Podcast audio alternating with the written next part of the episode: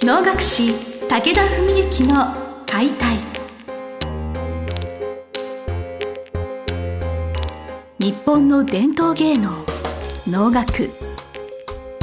それはユネスコ無形文化遺産にも登録された我が国を代表する舞台芸術。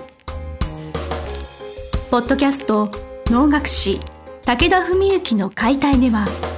関税流して方として数多くの対局を演じてきた能楽師武田文幸が600年以上の歴史を持つ能楽を優しく解説。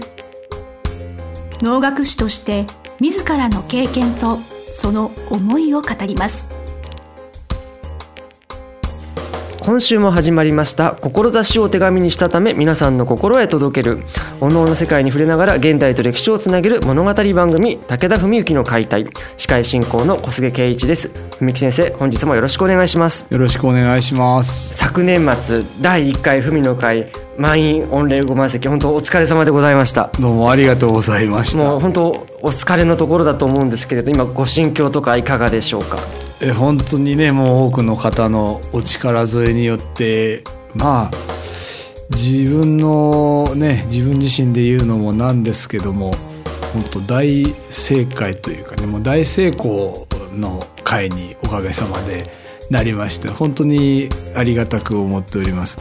まあやっぱりその肉体の疲れってことと精神っていうのをね意外とこれやっぱ無関係じゃないと思ってるんですけども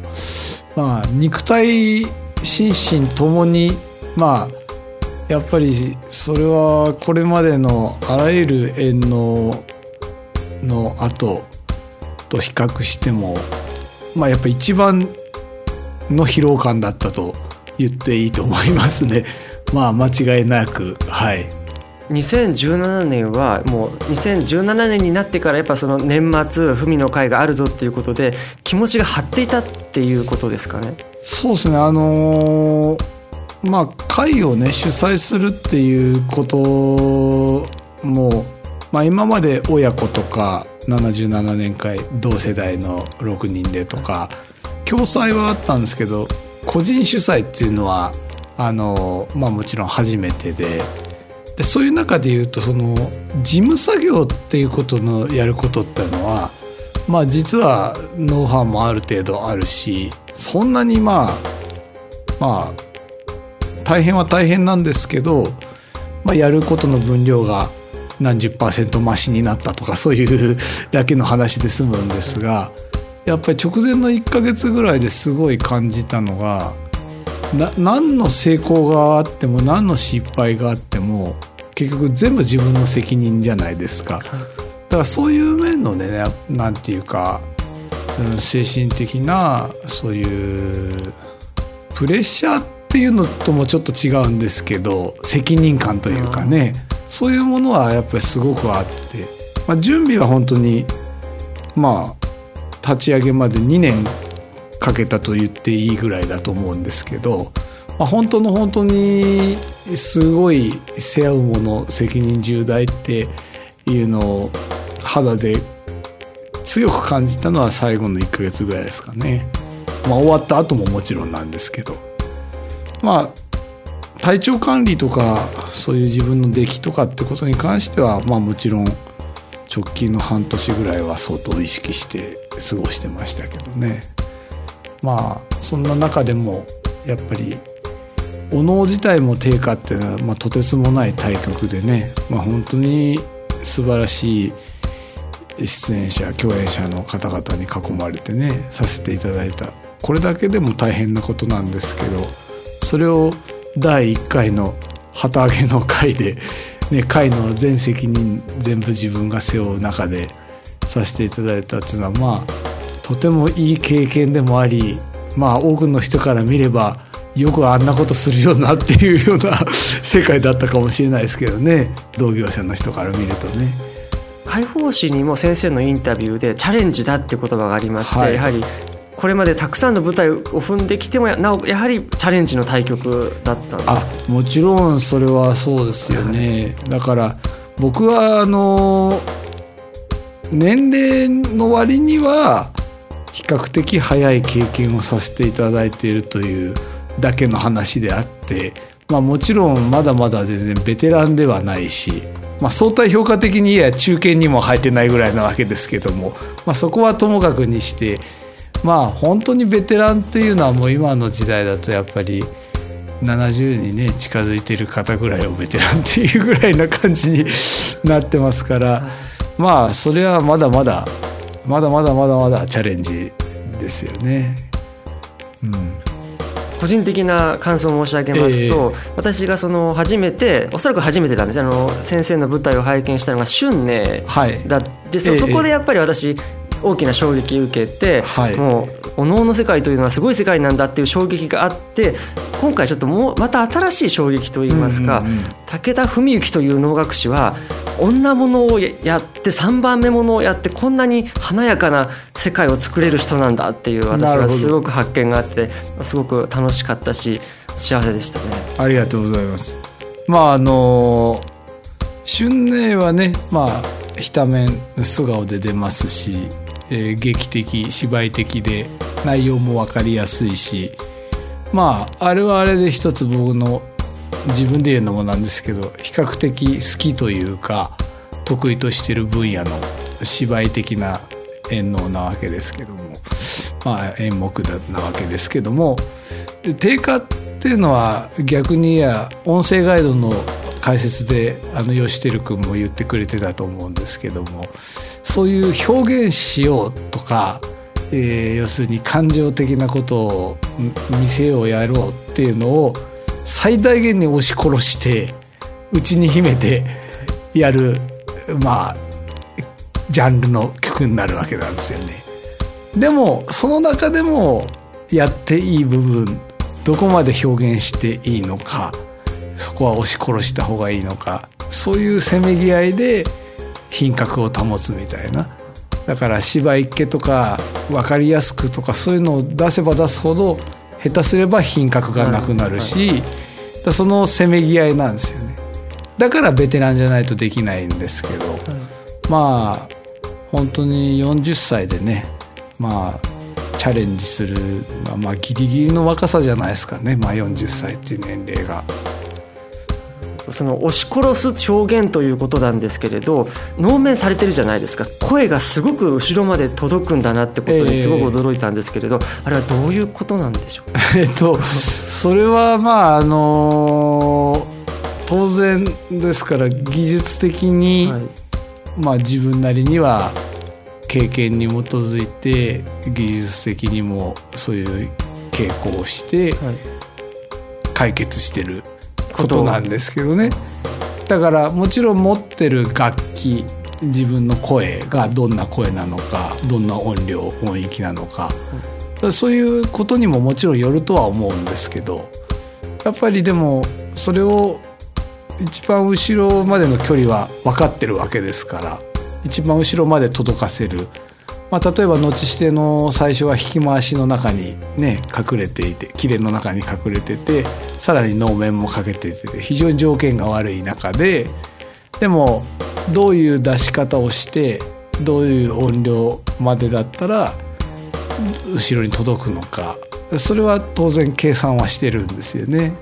まあ、ただこれ口頭だけでこの音声の番組で説明しても あの理解には限界があると思うのでね、まあ、ただ要はそういうメカニズムというか理論があるのかないのかと言われれば大いにありますということにはなりますね。もう計算し尽くされた技術的なものなんですね。そうですね。はい。だから簡単に言えばでっかい声出せばいいっていうわけじゃないんですよね、うん、大きい声と通る声は全然違うものなので。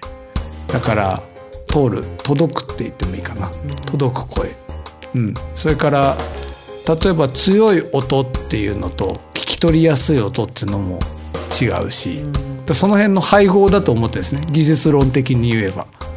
その辺の配合をまあ一応自分なりにできる最大の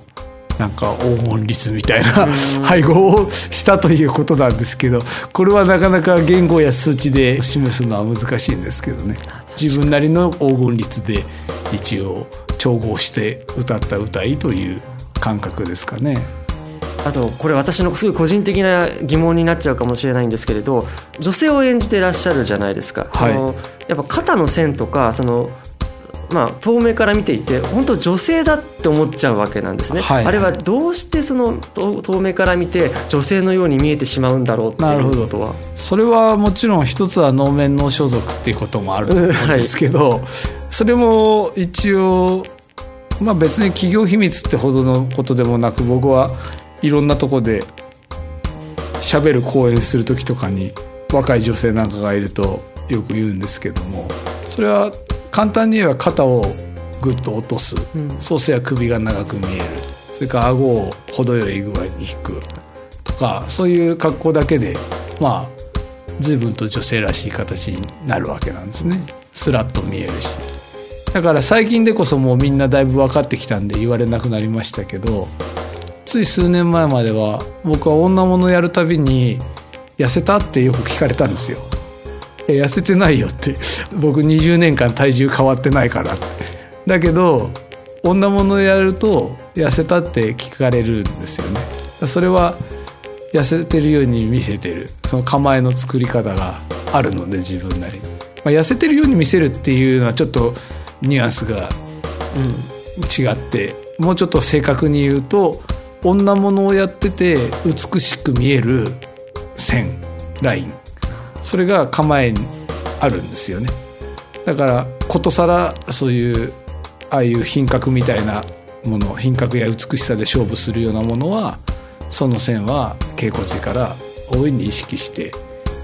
まあ、構えているわけですね。だから後しての例えば引き回しキレが降りる瞬間に現れた姿とかね。まあそれは同年代の能楽師も一人すごい言ってくれてあの姿もまぶたに焼き付いてますなんてね。一人の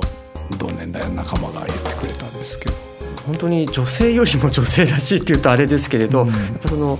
形構えなんですね。だからその多分一朝一夕で多分真似できるものではないんだろうなと思うんですけど。そうですね。まああの初めはもちろん意識してその形をするってとこから始まってそれを積み重ねていくことでさほど意識しないでもというよりは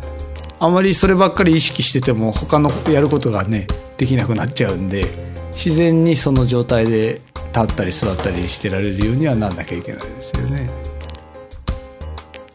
演じられた後はどっと疲れがっていうのをそうですね。もう史上最大の疲れがあって周りの人に言ってましたけど。回復するまで何日かかかったみたいな。正直言って、うん、何日っていうレベルじゃなくてまあ今ねあのまたその話も次回はいしたいですね。にしたいですけど、1月7日の関西会初会クレハも、まあ、なんとか無事終えさせていただいてまずそこが終わるまで要するに疲れを取ってる暇もないぐらいのまあ一応仮にその場の疲れを取ったぐらいの話でまああの直後大分に稽古に行って文の会の後ですね。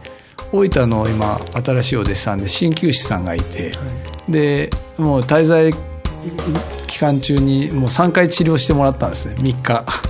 でその鍼灸師さん曰くこれは本当に全部疲れ取れるまでは2月ぐらいまでかかるでしょうねって言われました。まあそうだろうなと思いますけど。まあ今だいぶ抜けましたけどね。また2月3月とこれから控えてるという中で年末12月に第2回文の会があるわけなのでもうはい。お体は大事にしていただきたいなとありがとうござい思うのまですすが。まああのちょっとまた次回以降にねその、お客さんサイドからの感覚とかね、ロビーの様子なんかも僕からも伺いたいのではいまたそんな感じでお願いできればと思います。文の会を振り返るというのはちょっと1回ではちょっともったいないのでねはいあのちょっとは次回も引き続きそのお話を続けさせていただければと思います。はいよろしくお願いしますよろしくお願いします。先生本日はどうもありがとうございました。ありがとうございました。本日の番組はいかがでしたか？番組では武田文幸への質問を受け付けております。ウェブ検索で「武田文幸」と入力し検索結果に出てくるオフィシャルウェブサイトにアクセス。その中のポッドキャストのバナーから質問フォームにご入力ください。ぜひ遊びに来てくださいね。